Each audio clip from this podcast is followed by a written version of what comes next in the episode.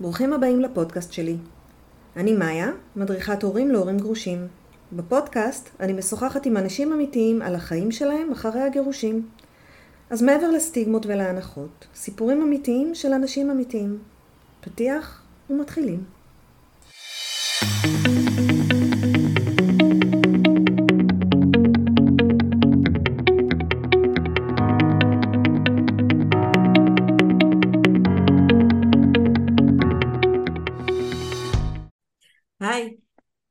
ברוכים הבאים לעוד פרק. היי. היום אנחנו מארחים את דוקטור זאב גילקיס. רוצה להציג את עצמך? היי. אהלן. את יודעת, היי מאיה, הפעם הייתי מציג את עצמי עם התארים האקדמיים שלי וההישגים, ו... והיום אני חושב שזה יבש ולא מעניין. אוקיי. וכשמישהו, אני שואל את עצמי איזה אדם הוא. הרבה יותר מעניין. אז אם אני אנסה להגיד איזה אדם אני, מהמם. אה, אז קודם כל אני משתדל להיות אדם טוב, אדם סקרן. אה, אני חושב שמה שמאפיין אותי בתקופה הזאת של החיים, כשרואים לא, לא בשנות ה-18, אה, זה לנסות להשתפר כל יום במשהו. כל יום להשתפר בקצת, במעט, אבל במשהו. מתוך סקרנות, עשייה, התמדה, נחישות, וזה יכול להיות בספורט שמאוד מעסיק אותי בתקופה הזאת, יכול להיות בתחום אה, מחקר המוח שאני עוסק בו, וכל תחום אחר.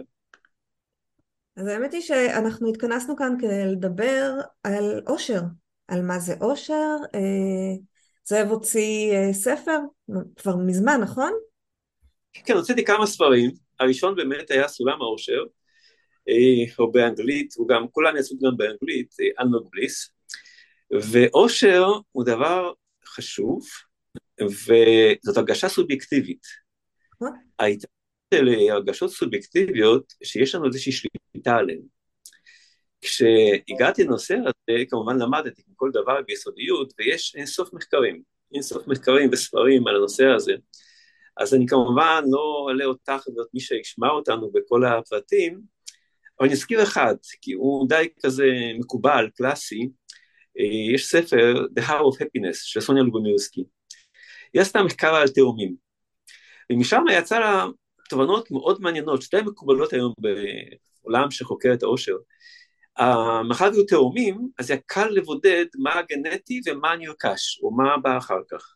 אוקיי. אז הסתבר, 50% מתחושת העושר שלנו היא גנטית, כלומר מההורים, מאבא ואימא, איך שאנחנו. חשוב שחלק גדול, אם אנחנו מאושרים או לא, זה קיבלנו מתנה, או מתנה או לא. שרק עשרה אחוז מהתחושה הזאת היא נסיבות החיים. זה, אותי זה מאוד הפתיע, כלומר, הרכוש, המצב הפיננסי, או כל מיני דברים אחרים, הם רק עשרה אחוז. ואז 40 אחוז זה החלק הסובייקטיבי, איך אנחנו מחליטים במודע או לא במודע להרגיש.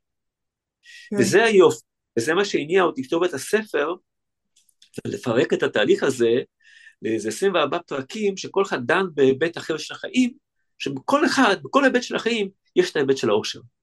הנה משהו מעניין אותי. אני, אני אקריא פה איזו רשימה חלקית של כל התארים וכל מי שאתה. אתה חתן פרס ישראל, אה, פרס ביטחון ישראל.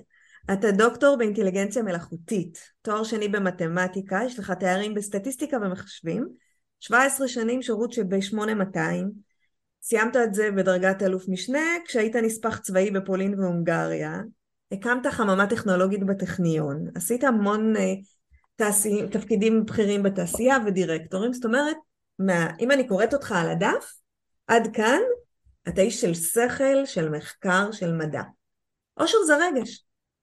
אושר זה בדיוק לא זה. אז תראי, זה נכון, אבל כל אדם הוא דואלי. ואני לפני הרבה שנים גיליתי משהו, ולא כל כך שיתפתי את זה בתקופת השיא הקריירה, כי זה לא פופולרי כל כך, אבל כן גיליתי את הממד הרוחני. כן. ולפני הרבה למדתי מדיטציה, מדיטציה סנטרלית, והיא ליוותה אותי לאורך כל החיים. התובנה שהגעתי עליה, התובנות שהגעתי בתקופה הזאת, שלהיות חיים אה, מאושרים, שלמים ומאושרים, אה, יש איזה ארבעה נדבכים, ארבעה נדבכים שהם למעשה מאפשרים לנו לחיות את החיים השלמים והמאושרים. והראשון הוא, הוא לא כל הדברים שמנית, אה, לא הדברים, לא העובדות האלה, וגם לא רוחניות, ריליישנשיפ. אוקיי. אני לא, לא מצאתי מילה מספיק רחבה בעברית, כי זה כולל, זה מתחיל מזוגיות. יחסים. חברות.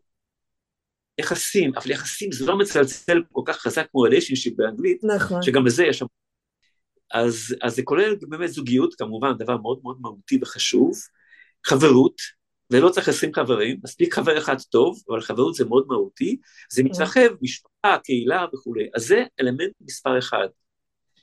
אחר כך באים שני אלמנטים חשובים, אמרת שאני באמת אה, מתמטיקאי ואיש לוגי, אבל הבנתי באיזשהו שלב, שמעתי מדיטציה, אז נחשפתי לראשונה שיש גם משהו כמו נפש. והנפש הזאת, אה, יש לה בית, והבית זה גוף שלנו. ואז באים שני היבטים מאוד מאוד חשובים, שאנחנו כולנו יודעים אותם, אבל לא נותנים מספיק תשומת לב או מספיק יחס, לא משקיעים בהם הרבה. מספיק אולי. חלקנו כן, אבל אולי לא כולם. אחד זה הפעילות הגופנית, ושנייה זה התזונה. וזה ממש לעומק, ממש, וזה כמה, כל אחד זה נושא לשיחה נפרדת, אבל בגדול, אז בשביל הנפש צריך לתחזק אותה בעזרת הגוף, הפעילות והתזונה. ואז בא האלמנט הרביעי זה הרוחמניות. החיים הם לא שלמים כשהם רק על פני השטח כמו שהייתי, ואני באמת הלכתי בשלבים, התחלתי מתמטיקאי ממש, באמת לא הבנתי שיש משהו חוץ מאשר עובדות ומספרים. בדוקטורט כבר עברתי אינטליגנציה מלאכותית כי מתמטיקה הייתה קצת יבשה מדי בשביל אחרי תואר שני, רק עברתי לביוטק, זה כבר רפואה וגוף אדם וכולי, וכשסיימתי את הקריירה, חלק ההוא לפחות, אז התחלתי את הספרים, והרבה יותר אה, התעניינתי בחלק הרוחני, בנפש, אה, עשיתי קורס מדיטציה, עשיתי מיפסנה, וזה בודהיזם, והייתי בהודו, וכל מה שאת צריכה, בשביל לחפש את עצמי בפנים. יש שם מקום מאוד מעניין בתוכנו, בפנים, ואני אוהב להגיע אליו, פעמיים ביום, איזה 20 דקות, וזה משאיר את החיים. ספר לי קצת על הודו. מה הביא אותך לנסוע להודו? אני לא אסע לשם שוב, סליחה, עשיתי כל החיים. אני לא, לא אסע לשם מההתחלה. אז תראי, אני הייתי במקום שהוא לא ממש הודו. הייתי במסטן של הודו, שזה מקום כזה בנוי לזרים כמוני. כן. היינו שם איזה עשרים מדינות, ומה שעשינו שם, בשלושה שבועות, ישבנו על מזרנים ועשינו מדיטציה עשר, שתיים עשרה שעות ביום. וההודים שירתו אותנו, לא נעים, כן, אבל... כן. אז והייתי מסביב, מעבר לגדר, את העוני ואת הדרכים, וכשעברנו בדלי, מה אני אגיד לך, זה באמת קשה. זה, זה כאילו, המולדת של רוחניות, ואני לא, לא מבין, כלומר, זה לא זה, זה לא זה, אני לא, לא אחזור לשם. הם מסתכלים על זה אחרת, הם רואים את העולם אחרת מאוד מאיתנו. את צודקת, וזה מתחבר למה שדיברנו על העושר, על הראייה הסובייקטיבית. כלומר, כשאני מסתכל על בן אדם, אולי את ואני נחשוב עליו אחרת, והוא בכלל יהיה משהו שלישי. כלומר, יכול להיות שיהיה בן אדם שהוא מאוד מאושר, ולנו יראה לא כל כך, והפוך, אנחנו וואו, איזה קרר יש לו, ותראו, וזה, והוא בכלל בפנים מחפש את עצמו ולא יודע למה הוא חי. כן. אז גם בהודו, אולי נוסיף פה איזו משוואה מאוד מעניינת באמת, שקשורה לזה, זה תאום ציפיות. אוקיי. תאום ציפיות הכי חשוב עם עצמנו. עכשיו, אם אנחנו עומדים בציפיות של עצמנו, או אפילו משיגים מעבר לזה, כמו שקורה לי בזמן האחרון, בעיקר בתחום הספורט, אז זה שמחה ואושר. אם אנחנו לא עומדים בציפיות שלנו זה תסכול, ואפילו דיכאון לפעמים. כן. אז אה, לסכם עם עצמנו ציפיות, כמובן גם עם הזולת, כן, עם הבוס או עם העובדים, עם המשפחה או הזוגיות. תיאור ציפיות זה מפתח למעשה באמת להיות מאושר. כלומר, אולי מה שאמרת על הודים זה נכון, אולי לא מצפים למשהו אחר, הם רגילים לחיות כך, וזה יהיה טוב להם. בתחום שלי זה מתבטא בתיאום ציפיות עם הילדים. אתן את הדוגמה הכי פשוטה, שהילד הולך לקניון, ופעם קודמת כשהוא הלך לקניון הוא קיבל סוכריה על מקל. מבחינתו בראש עכשיו, קניון זה סוכריה על מקל. ואני בכלל באה לקניון כדי להסתפר, ואני רוצה שהוא יחכה לי בצד. אז יש שם תסכול מאוד עמוק, כי הוא ציפה למשהו אחר לגמרי. אבל אם אני אבוא ואגיד לו, תקשיב, אנחנו הולכים להסתפר, זה אומר שאתה תשב ותחכה לי ואחר כך אולי נלך לג'ימבורי, הוא כבר יתאכזב פחות. זאת אומרת, סביר להניח שלא יהיה את המופע הזה של עצבים ותסכול. באמת, כשאנחנו יודעים למה אנחנו מצפים, אנחנו מתאכזבים פחות. כן, זאת אמנות גדולה מאוד, וזה נכון לילדים, מאוד נכון לילדים, לכל אחד, גם לעובדים, ואז יש את השיטה שמתאמים ציפיות, אבל שומעים קצת ספייר בשביל להפתיע לגסות קצת יותר מאשר uh, תיאמנו את הציפיות, ואז זה בכלל שמחה גדולה. כן. אני באה מבית שהוא בית מתפקד במהותו. זה בית של שורדי שואה, של דור שני לשואה, זה בית שבו ההורים שרדו, הם לא חיפשו אושר, הם לא אה, לימדו אותי לחפש אושר, זה לא היה ב-to-do list שלי, אני, היה לי משימות והייתי צריכה לעשות אותן, אף אחד לא אמר לי שאושר, זאת אומרת גם בתוך נישואים, מבחינתי אושר לא היה, לא התחתנתי כדי להיות מאושרת, התחתנתי כדי להביא ילדים, לעשות את משימות החיים שלי. ואז אני אומרת, כאילו, מאיפה בא הקטע הזה של אנחנו צריכים להיות מאושרים? למה אנחנו צריכים להיות מאושרים? מי החליט? א', זה יפה, ואני חושב שהיום יש כזה, את יודעת, זה כבר אפטר אפקט כזה, אחרי, כי פעם חיפשנו אושר, היום כבר אומרים, אל תחפשו יותר מדי, כי מרוב חיפוש אפשר להיות מתוסכלים מזה, אז, אז אולי הייתי מוסיף לזה שני דברים. אחד, סולם מסלוף, שכולם בטח מכירים, אבל אפשר להזכיר אותו, שזה סולם של הצרכים, כן. ואז בצרכים הכי בסיסיים, הביטחון, כמו שאמר, טועים גם ההורים שלי כמובן. ההישרדותי, כן. לשרוד, ואחר כך יש את הצרכים הפיזיולוגיים שאדם צריך לאכול וכל הצרכים הפיזיולוגיים, ואז באים הצרכים הנרכשים אחרי שנבנים אחרי הבסיס הזה. ולמעלה למעלה מגיעים באמת צרכים כמו עושר. אבל הייתי אומר, הייתי מוסיף לזה, מה שגם למדתי לאורך הדרך, שעושר הוא הדרך. הוא לא התוצאה הסופית, כלומר אנחנו שואפים למשהו, ואם רק נשאף להגיע לפסגה, כשנגיע אליה, אז נשאר, רגע, מה עכשיו? עכשיו צריך לרדת, כמו בהר, עולים אז צריך לרדת. ולכן הדרך יותר חשובה. כי אם הגענו למטרה שלנו, אז אוקיי, הגעתי, כן. ומה מפה? כאילו, לאן אני שואף? כן, אז אני באמת, אני, כמו שהזכרתי באיזשהו שלב בשיחה הזאת, מה שמאוד מעסיק אותה היום זה פלוס ספורטיבי. זה התחיל ממשהו מאוד אה, מינורי, אבל לאט לאט זה התפתח והתמכרתי לגמרי, התחלתי בטריאטלונים. איך זה, הת... לא, טריאטלון לא מתחילים, טריאטלון זה, אתה יודע, אני התחלתי בעשר דקות הליכה ביום. איפה התחלת, באמת? אז עשיתי משהו ממש קטן, הייתי רץ ארם דה בלוק, כלומר בחוף של אלה קילומטר, כן? זה בושה, כן, כן היום, ויש, אבל זה מה שהייתי רץ. הייתי רוכב... מבחינתי זה המון, אין לך מה להתבייש. אוקיי, הייתי רוכב על אופני ילדים כאלה, בלי הילוכים איזה כמה קילומטרים בשבת, והייתי שוחה לפני עבודה איזה עשרים דקות. ואז גיסי היקר אריה אמר לי, זה, ואתה שוחה, רוכב ורץ, למה שאתה עושה תיאטלון? אמרתי, מה הרעיון? הוא לא התכוון, הוא לא התכוון. אז הלכתי לחנות האופניים שבה קניתי פעם את האופניים, אמרתי, חנן, תגיד, אני יוצא תיאטלון, מה עושים? זה לא כזה פשוט, כמו שאתה אמרת. אבל יש מישהי שהיא מאמנת תיאטלון, אז, אה, אז ניגשתי לאונית, אני אמרתי, תשמע, אתה לא כזה צעיר, הייתי בן 66, אתה לא כזה צעיר, דבר ראשון, בדיקות בווינגייט, שיש את הקשיר בכלל. עשיתי בדיקות מקיפות, ועשינו אימון ראשון, היה חלש מאוד, וככה זה התחיל, והתחלתי מספרינט, ספרינט זה חצי מהמרחקים אולימפיים, כזה שחייה של 750 מטר, האופניים 20 קילומטר וחמישה קילומטר ריצה, והתאמנתי בזה איזה חצי שעה. לא מרגישים. אבל את הראשון עשיתי פצוע עם כאב, ממש עם כאב, באמצע לקראת הסוף בעצם, בריצה כבר, דיברתי עם הברך שלי, אמרתי ברך, סוף סוף הגעתי לטריאטלון, אפשר לי לסיים, אני מבטיח אחרי זה כל הבדיקות שצריך. אז בערך אפשר לי לסיים את הציאטון הראשון, את הספריט הראשון היה חלש מאוד, ועשיתי אחר כך את הניתוח, אה, באמת חתכו לי חצי מניסקוס, ואולי איזה קוריוז שאני אספר על הניתוח הזה, כי אחרי ניתוח יש פיזיותרפיה, ואני כן. שוכב שם פיזיותרפיה, ידי שוכבת דיינה, מישהי גם כנוסע פיזיותרפיה, ואני שואל אותה, מסתבר שהיא מאמנת ספורט ורצת מרתון. אז אני אומר, דיינה, תגידי, אם אני רוצה יום אחד לרוץ אה, עשרה קילומטר, כי זה החלום שלי אז, איפה את ממליצה? אז היא אומרת, מה זאת אומרת טבריה, ברור. אדם משונה כמוני, שאחרי עבר ניתוח ואמרו לו, אתה לא תעוץ יותר בפיסיותרפיה, באותו ערב נרשמתי לטבריה, היו שלושה חודשים. אוקיי. וזה היה... אז... אה, אז אני לא יודעת אם זה תלוי, כאילו, למה זה לקשר את זה, אם זה לחינוך הזה של ההישגיות, ש, שיש לך pattern מאוד ברור לאורך כל החיים של להגיע לכמה שיותר ולהשיג ולהגיע ולכבוש פסגות, והאם אתה לא קשה מדי עם עצמך, האם זה באמת, אמרנו צריך לתחזק גוף בשביל הנפש, האם זה לא יותר מדי בשביל הגוף? כן, יפה, גם המשפחה וגם חברים אמרו לי את זה, שאתה מגזים וכולי. תראי, אם לא היה, לי, לא היה לי קשה, לא הייתי עושה את זה. אבל אני גם אדם מאוד סקרן ומאוד לומד. אז למשל לגבי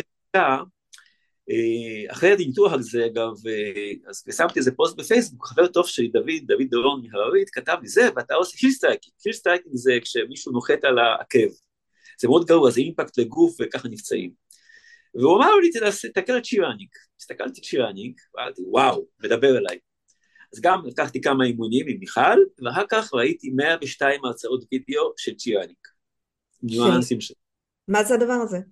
הצ'ירניק זה מושג טאי צ'י. אוקיי. אגב, אתה עשרה כאלה שנים בטבריה שהתחלתי, לא ידעתי מה זה ריצה תחרותית, פעם ראשונה בחיי, כולם צעירים חצי מגיל שלי, או שליש מהגיל שלי. אז אמרתי שהם ירוצו, אני אראה מה הם עושים, ואני עומד, אין איזה שבב אלקטרוני כזה שמודדים זמן אישי לכל אחד, אני עושה לי מדיטציה בעמידה כזה, כולם יצאו, ואז אני מתחיל שתי דקות אחרי כולם, והיה לי אנרגיה צפורה של באמת, כל הרצון, כן. האלף 800 עקפתי. הגעתי 200 מתוך אלף, ושלישי בקטגוריה, ומדליה ראשונה. וואו. זה, אבל זה באמת למידה, כל מה שאני עושה, גם היום זה בשחייה, אבל בכל תחום, ללמוד את זה לעומק. כלומר, כן. דבר ראשון זה ודבר שני זה באמת למידה והתמדה. אבל אני חייב להוסיף עוד משהו לגבי תיאטלון וספורט, וזה דבר מאוד חשוב אולי לכולם ולמי שמאזין. כי הייתה לי עוד מוטיבציה, חוץ מהקוריוז של אריה שאמר לי, תנסה תיאטלון, היה עוד משהו שמאוד, אה, שמאוד הניע אותי. היה לי סרטן לפני 20 שנה, סרטן קשה, מעי הגס, שלב שלוש מתוך ארבע. כן. יצאתי, לא ניכנס למרות שזה דווקא נושא חשוב לכולם, אבל אה, אבל מה שהבנתי, גם זה למדתי מאוד מאוד לעומק, שלמעשה הרפואה המודרנית היא מדהימה, מדהימה, בארץ בפרט, אבל בכלל, כן. אבל באבולוציה לא הייתה קופת חולים. כלומר, העולם הקדמון, וגם לפני 100-200 שנה, לא היו רופאים כל כך ולא קופת חולים. כן, אבל אז ו... פשוט מתו. גם מתו, אבל גם הטבע צייד אותנו ברופאים אישיים. בערך 20 מיליארד, כל אחד יש לו בערך 20 מיליארד רופאים אישיים, שזה המערכת החיסונית שלנו. אוקיי. Okay. ללמוד אותה, וזה תחום שריתק אותי, אני חושב שזה מערכת, אחרי המוח, שהיא מערכת מספר אחת בגוף, מערכת חיסונית מספר שתיים אולי במורכבותה, והיא מדהימה מדהימה פשוט. ולמדתי לה הרבה דברים, אה, אחד שחשוב לדעת לכולם, שהיא עצמאית. כל הסיפורים, תאכל את זה, תאכל את זה, שטויות, סליחה שאני אומר את זה, אבל אני מוכן לעמוד מאחורי זה, זה לא עניין superfood כזה או אחר, יש לה אויב אחד ענק, כזה מפחיד אותה ומנצל אותה, זה סטרס. אוקיי. Okay. בלחץ, גם בדרך כלל אפשר לראות, יש קורלציה, אנשים בלחץ ואנשים חולים. אז דבר ראשון, להימנע מסטרס, ופה באה המדיטציה שלי, שאני נרגע פעמיים ביום וכולי, ואז בא דבר נוסף, שאותו למדתי הרבה יותר מאוחר. אז הרופאים אישיים האלה, הם כולם נמצאים במערכת הלימפה. שם הם חיים רוב חייהם. יש שלב שהם אה, מוזרמים לזהם אדם, אבל רוב הזמן במערכת הלימפה. איפה נמצאת מערכת הלימפה? סליחה על הבורות. מערכת הלימפה, למעשה להבדיל מערכת הדם, שיש לה משאבה משלה, הלב, אין לה משאבה. אין לה mm. משאבה, כן? אה, אפילו יש חיות אגב, כמו צבים וכאלה שהם אה, לא כאלה זזים, שיש להם משאבה, כמו לב שני, לנו אין. ומה שמניע אותה, זה שריר השלד. וכאן הפעילות הגופנית, חוץ מהאפקט הקרדיו-וסקולרי שלה, שמאפשרת לנו באמת ה-well-being, יש גם את המערכת החיסונית. כלומר, להיות פעיל, להפעיל את הגוף, אבל כולו, כמה שיותר, זה למעשה תרופה הכי טובה שיש לנו. וגם בסרטן okay. כן. היום, כן. זאת אומרת, בעצם, כשאני מפעילה את הגוף, אני מפעילה את, את המערכת הלימפית שלי, אני מזיזה את ה... ברור, ברור, כמה שיותר, כמה וואו, שיותר. אוקיי. כן. תראי, יש, יש סרט, ספר שהשפיע עליי כל החיים, בורן טורן, של אה, כריסטוף מדוגל, שפשוט ספר מדהים, אבל לא הספר חשוב, יש גם עלילה בספר הזה, אבל יש שם אה, שבט טרהומרה, שבט, שבט מדיאני בקניונים של מקסיקו, שבט מאוד מאוד בריא, שבט שרצים, אנשים שרצים בצורה פשוט, לא אולימפיאדה, כן, הם לא באים לאולימפיאדה כי הם פשוט חיים שם במקום הזה, הם לא חולים בשום דבר, לא בסרטן ולא במערכות לב ולא בסוכרת, שום דבר. מה אתה אומר? כי הם חיים פעילים, הם אגב רצים מדהימים פשוט. אז כן, בריאות גופנית היא, היא מרפאה יותר, מרפאה יותר ממה שאנחנו חושבים. זה לא רק הלב, לא רק הנשימה, אלא גם מערכת חיסונית. אז זו הייתה המוטיבציה השנייה שלי אה, לפעילות, ועד היום, שאומר לילדים שלמה אני עושה את זה, כי אני לא רוצה להיות נטל עליהם. אני סעדתי שני הוריי, שבאמת אה, היה, היה להם הסוף לא קל בכלל. כן. אני לא עושה את זה לילדים שלי. אז הדרך הכי טובה שאני יכול אה, למנוע את זה, זה הפעילות גופנית. כמובן גם תזונה, אבל זה, זה goes without saying, זה מובן מאליו. זה מדהים מה שאמרת, זה וואו כזה. מחר את בחדר כושר? לא, אבל אולי אני אלך קצת. הליכה אגב זה ספורט מעולה. הליכה נמרצת, זה ספורט מעולה. הליכות, כן, מחר בטוח אני עושה איזה הליכה. הנה. אז למה, אז, אז איך נהיה מאושרים? על ה... איזה שליטה יש לנו על הרבה, בעצם נשאר לנו 40 אחוז. כן, אז אמרנו באמת שהדרך. אז למשל, אני רצתי כבר פעמיים מרתון, ואני מודה שרגע שהסיום, הראשון, זה היה בתקופת הקורונה, תכננתי אותו, ואז ביטלו אותו, אז יצאו בים המלח, אז רצתי לבד, מטיילת בחיפה. היה קשה אגב, קשה לרוץ לבד, 42 אה, כן. קילומטר, לקחתי חמש וחצי שעות. היה בסדר, אבל קשה. שנה אחרי זה, הקורונה כבר התפטרה מאיתנו קצת, והגעתי לים המלח, ורצתי את המרתון התחרותי הראשון שלי, היה מעולה אגב, היה מעולה. בכל מקרה, אה, כשסיימתי אותו, את החמש ארבעים, סיימתי בספרינט, היה לי כוחות, הייתי ממש לא מותש, היה ממש טוב. קרה לי משהו שבהתחלה התביישתי ולא סיפרתי, רק אמרתי, אני כבר לא מתבייש משום דבר. אז סיפרתי לכולם, התחלתי לספר לכולם מה שקרה לי. קו הגמר, את המרתון התחרותי הראשון שלי, אני פרסתי בבכי. אני לא הבנתי מה, מה עובר עליי. זה בכי נורא נעים. אני ממש הפתעתי את עצמי, זה פשוט היה, אני לא בוחר הרבה, לא, לא קרה לי הרבה, חוץ מהשהורים שלי נפטרו, אבל... אתה פולני? כן, פולני לגמרי, מאופק, אבל פשוט פרסתי בבכי. אבל זה, זה היה רגע של שמחה גדולה ואושר רגעי. כאילו הוצפת? הצפה של רגשות? כן, הצפה של רגשות, כן, שחרור של מתחים וכולי. אבל למה אני מזכיר את זה? כי אם רק בשביל זה הייתי מתאמן, זה לקח שנתיים אגב, החלטתי בגיל 68 שיום הולדת 70 היו מרתון, וזה מה שקרה, אה, אז הרבה יותר חשובה לדרך. עכשיו לי יש אקסל לכל ענף ספורט, ואני מודה עצמי כל יום, אני מתחרה עם עצמי. גם שם קיבלתי מדליה בסוף בים המלח, כי למה? כי בקבוצת הגיל שלי אין הרבה מתחרים. אז גם, אז גם חמש ארבעים, שהוא לא זמן, ה cutoff זה שש שעות. אה, אה, מרתון תחרותי צריך לסיים בשש שעות. אז היה לי חמש ארבעים, בסדר, חוקי. אה, זה המון שעות, זה המון שעות להיות פעיל. זה אגב פנטסטי, זה פשוט כמו טראנס, זה פשוט כן. טראנס. זה נכון, כשאנחנו לא מותשים, את החצי הראשון עשיתי ממש טוב, ואז אמרתי, רגע, אני, יש לי spare זמן, אז בואו נהנה. הוא כן. מה אומר לך, כי רצים על המסילה. זו מסילה שגבול עם ירדן, פותחים אותה פעם בשנה, רצים על הים. ים משמאל, ים מימין, ובאמצע המסילה ואנחנו רצים. זה כיף בלתי רגיל. חוויה, חוויה. בא לי לרוץ רק בשביל זה. כן. יש שם גם חצי מרתון, גם עשרה קילומטר, זה לא חייב... יש גם של עשרים מטר? אפשר לנסות. אני מאמינה שאת זה אני אצליח. בטוח, גם יותר. מה שתחליטי, מה שתחליטי תצליחי. בכל אופן, הדרך הזאת, השנתיים האלה, שגם תיארת בשני ספרים, שאחד מהם היה שישה שבועות רב מכר באמזון, אה, זה היה יותר חשוב. זה היה יותר חשוב. באמת, מה שעוברים, האתגרים, הפציעות, ההתגברות על הקשיים, אז אורח חיים, אורח חיים שאני כל יום מסתכל מה התקדמתי היום, מה השתפרתי היום, ו- ואני כל יום נהנה מהחיים פשוט. ואגב, הפעילות הגופנית גרמה לי לכך שאני נהנה פשוט ללכת. כל תנועה היא נעימה, פשוט כן. נעימה, הגוף הוא משתף פעולה. אבל השיפור הזה, השיפור היומי, זה מה שמביא את האושר, את, את מה הוא מביא? זה, זה כלי, את יודעת כלי, מה הוא מביא? תראי, המוח שלנו הוא מכונה, מכונה מאוד מתוחכמת, כן. ובין היתר, יש שם 100 מיליארד נוירונים, זו הערכה גסה כמובן, אבל בערך זה רובנו, והם אה, מתקשרים אחד עם השני בעזרת נוירוטרנסמיטורים, מולקולות כאלה שמביאות מסרים. ויש כמה שאיכשהו קשורים להרגשה הזאת של האושר. אז יש שלושה עיקרים אולי, שאפשר להגיד, שזה דופמין, סרטונין ואוקסיטוסין. Mm-hmm. הפעילות האלה אה, גורמות להפרשה יותר גדולה של לפחות שני ראשונים, סרטונין ודופמין. יש לנו פוגשים חבר טוב, שקוראים משהו טוב, אז יש יותר דופמין. סרטונין גם אוכל מסוים, אה, קצת אה, מתוק, יחד אחרי קצת אה, טריפטופן, שזה amino acid בחלק מחלבונים, גורמים לתחושה הזאת. אוקיי, יש שני, משהו... שני גורמים עיקריים לדברים שנותנים סרטונין בגוף, שוקולד וציפרלקס. אז שוקולד זה לא מדויק, אני אגיד לך למה, זה כן נכון, אבל סוכר עצמו לא מספיק. אה, מה שצריך לפני זה זה טריפטופן, שזה אחת מתוכסים, הקבוצות אמינו, נמצא בחלבון, כלומר זה כאילו, למה, גם קינוח הוא בא בדרך כלל אחרי ארוחה, אז בארוחה כן. בדרך כלל יש את החלבון, ואז מגיע שוקולד וזה בסדר. כלומר, אם יש קודם חלבון ואז הסוכר, אז זה באמת יעבוד.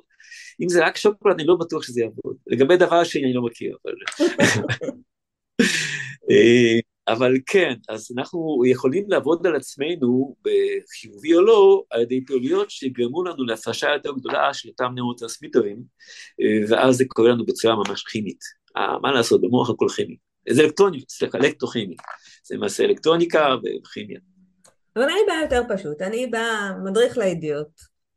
אני התגרשתי, ואני רוצה להיות מאושרת עכשיו, כל החיים עשיתי מה שביקשו ממני, כל, אני אומרת אני, אבל אני מדברת עם המון אנשים ואני אומרת להם, אוקיי, מה המטרה שלך עכשיו? הוא אומר, אני רוצה להיות מאושר, אני רוצה לחיות חיים מאושרים. ובספר שלך יש מין מרשם כזה של איך אנחנו חיים חיים מאושרים. נכון, אבל הוא נרשם בכל דבר, בכל תחום של הפעילות. אני חושב שאושר בפני עצמו הוא לא המטרה. באמת, אה, יש את הביטוי היפה של וולט דיסני, if you can dream it, you can do it. אם אתה יכול לחלום על משהו, אתה יכול להשיג אותו. אז אני חושב שאנחנו צריכים לחלום, חלום מספיק ריאלי, כלומר, חשוב שהוא יהיה ריאלי פלוס. לא כן. כזה שאפשר לעשות בבוקר, צריך להתאמץ בשבילו קצת.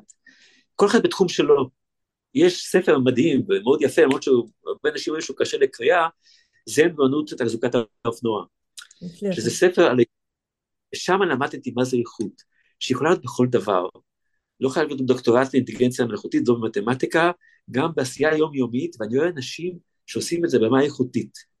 ואני אספר לך דבר, אולי אנשים יצחקו, אבל בטיילת אני מכיר הרבה נשים, אבל הראשון שאני פוגש כל בוקר, שאני, לא כל, כל יומיים אני רץ, הראשון שאני פוגש בטיילת, זה לא תנחשים, זה מוטי. לא תנחשים מי זה מוטי. ראש העיר? ראש העיר? אה, אני חושב שאני יכול לתושבים טוב, אבל לא, מוטי, אני מביא לו מתנה כל פעם שאני מגיע, מוטי עושה בקבוקים. אה, אוקיי.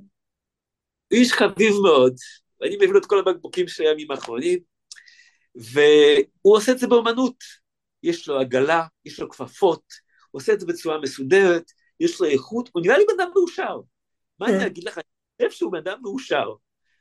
היום בוקר הוא שאל אותי, מה התוכנית היום? את חצי מרתון? יופי, בהצלחה, מעודד אותי וכולי. אז גם איש שעושה בקבוקים, הוא כמוני, כמוך, הוא חבר שלי, אין שום... בוודאי. כן, והוא בחר בזה, יופי, הוא עושה את זה טוב, מקצועית, אני חושב שהוא עושה לי הרבה כסף שם הרבה בבקים. כן, כן, אז לכן כל אחד צריך לחלום את החלום שלו. אוקיי. למשל עושים דיאטה, זה דבר חשוב, זה דבר שימושי. אז דבר ראשון צריך לרצות באמת, באמת לרצות, ולהבין, בתחום הזה אם אפשר משפט אחד, אנחנו צריכים כל כך מעט. אני באמת עושה שעתיים שלוש פעילות גופנית כל, כל יום, גם היום, הריצת מרתון שעתיים וחצי, אני אוכל מעט, אני טבעוני. אין לי שום, ואין צורך. כשהיינו ילדים... אני יכולה להגיד לך שטבעונים עדיין יכולים לאכול הרבה, מניסיון. נכון. א', צודקת, נכון, אני לא אוכל הרבה. ברגע שאדם מבין שכל ה... רוצה להגיד לישר, זה לא נעים, זה לא יפה, אבל כל האכילה הזאת היא די מיותרת, צריך כל כך מעט, כל כך מעט. ו... וגוף שומר על עצמו, יש לו את הרזרבות שלו, ככה שלכולנו יש רזרבות.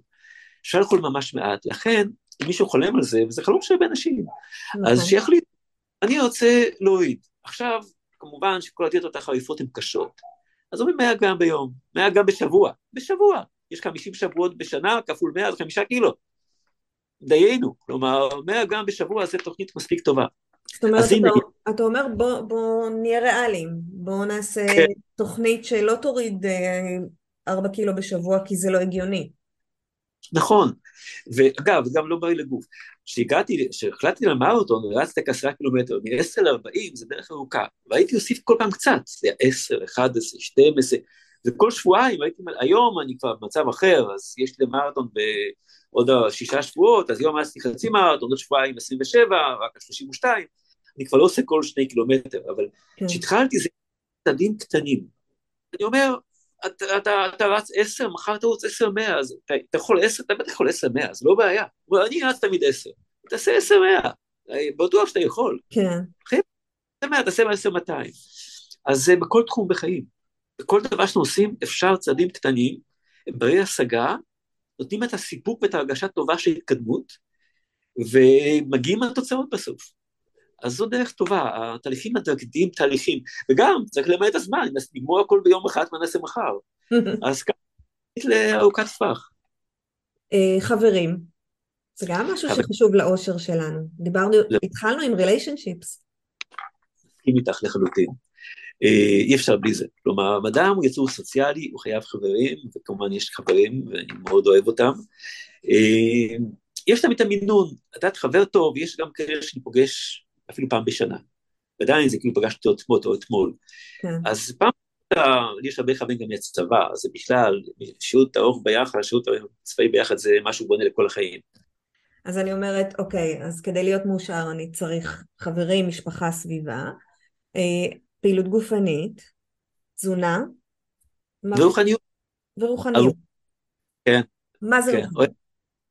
תראי, אני למדתי לפני באמת אה, המון עשרות שנים את המדיטציה הטרנסצנטלית, וזה משלים לי, זה מכפיל כוח, אני קורא לזה. כן. אה, שוב, הייתי מתמטיקאי, אז אני לקחתי את זה רק מסיבה אחת, חיפשתי משהו שחרר אותי מעייפות. הייתי עייף, הייתי אז ב-8200, ימים ארוכים, כן. לא סיימת מאסטר, צריך לסיים את המאסטר אז. אז בערבים זה הזמן שהיה לי, כי התגייסתי אחרי מלחמת יום כיפור, והפסקתי לימודים. חיפשתי משהו, ואז שמעתי על זה, למדתי, והרבה שנים יותר מאוחר הבנתי שהעייפות האמיתית היא עייפות אה, מנטלית. נכון. במדיטציה משתחררים המתחים שצוברים כל יום אגב, אגב גם מתחים חיוביים וגם שליליים, שני מתחים, כלומר זה משהו שמערכת העצבים שלנו אה, צריכה להתמודד עם זה. כמובן יש שינה, אה, מדיטציה הוכחה מדעית במחקרים שיותר עמוקה משינה. זה מצב, אה, ממצבי תודעה, נחשב למצב הרביעי, כן, המצב הראשון זה ערנות, שני זה שינה, שלישי זה חלימה. רביעי זה הטרנסדנטלית מעבר למחשבות, מה שיפה בה, אה, במדיטציה טובה, אנחנו, החלק הטכני זה להשתחרר מחושים, כלומר עוצמים עיניים, לא רואים ולא שומעים, וכמובן משתדלים לא לזוז, כמה שאפשר, ואז לא אוכלים ולא לא מעריכים, אז אין לנו חושים לא פועלים, אין אינפוט חיצוני, אין קלט מבחוץ, מוח משוחרר מזה, נשארו לו מחשבות, ובשיטות מדיטציה שונות יש דרכים שונות אה, להשתחרר ממחשבות. כי אנשים מנסים, מחשבה זה לפעמים דבר מאוד טרודני, מאוד, מאוד מפריע ולהקשות, ויש מחשבות קשות, ואי אפשר להילחם בהן, כי מחשבה, כשנלחמים בה, מתחזקת. אז הדרך טובה זה לבוא למשהו אחר. טיפסנו למשל, יש body scanning, כלומר סריקת הגוף. האדם כאילו מנסה לחוש את עצמו מקצות האצבעות עד uh, הקודקוד של הראש, ובתעשייתית זה יותר פשוט, uh, מהאיש הביא את זה למראה ונתן נוסחה מאוד פשוטה, זה מנטרה, איזשהו צליל כזה uh, מסנסקריט, שאני לא יודע עד היום מה המשמעות שלו, ויש איזה מין שיטה כזאת, פסיכולוגית, שיוצאים מזה כמשהו מאוד אינטימי, כלומר, אני... המורה שנתן לי את הצליל, אמר לי אותו פעם אחת, ורק ב checking בבדיקה פעם שנייה, וזהו, יותר לא אמרתי את זה בכל אף פעם בחיים. אוקיי. Okay. אה, זה כאילו משהו שברגע שאני מגיע אליו, לשלב הזה, זה קרה אוטומטית, הגוף המתורגל, שכל השנים האלה הוא סטורדם, כמו מטוס שנוחת. כן. פשוט נוחת. ואני מגיע למצב שאני יודע שאני קיים, מצב מאוד נעים, מאוד נעים כזה, כאילו, לא חש כלום, אבל אני יודע שאני קיים. אה, ואם לא מנסים... מה זאת אומרת אה, יודע שאתה קיים? אני מודע, אני מודע לעצמי. אבל זה הכל.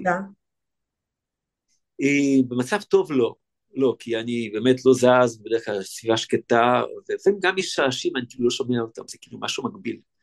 שוב, זה, כל אחד, שוב, יש אנשים שמגיעים לזה מהר, יש אנשים שנמצאים במצב הזה באופן טבעי. לא כולם לומדים מדיטציה סנטרית, לא, לא בארץ, לא בהודו, זה פשוט אה, ככה הם נולדו ויש להם אנשים מאושרים. אני לא הייתי כזה, אני הייתי מתמטיקאי, לחוץ, סטרס, המון המון סטרס, ישן, כל מיני מגבלות של פולני כזה גלותי, ו... אז, אז זה היה... כאילו ריסטארט כן. למוח, למחשבות?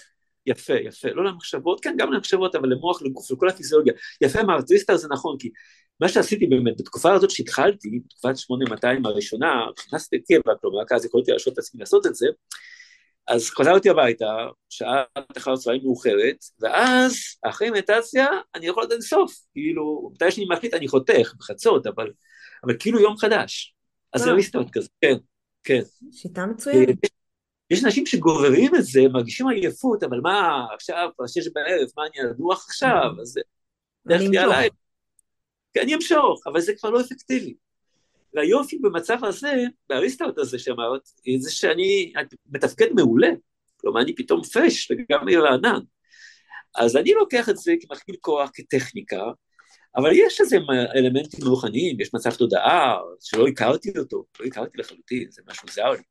רק יש את המצב תודעה החמישי, שזה התודעה הקוסמית, שבו אתה כאילו אה, לוקח את המצב העמוק הזה גם אחרי יום-יום. כן.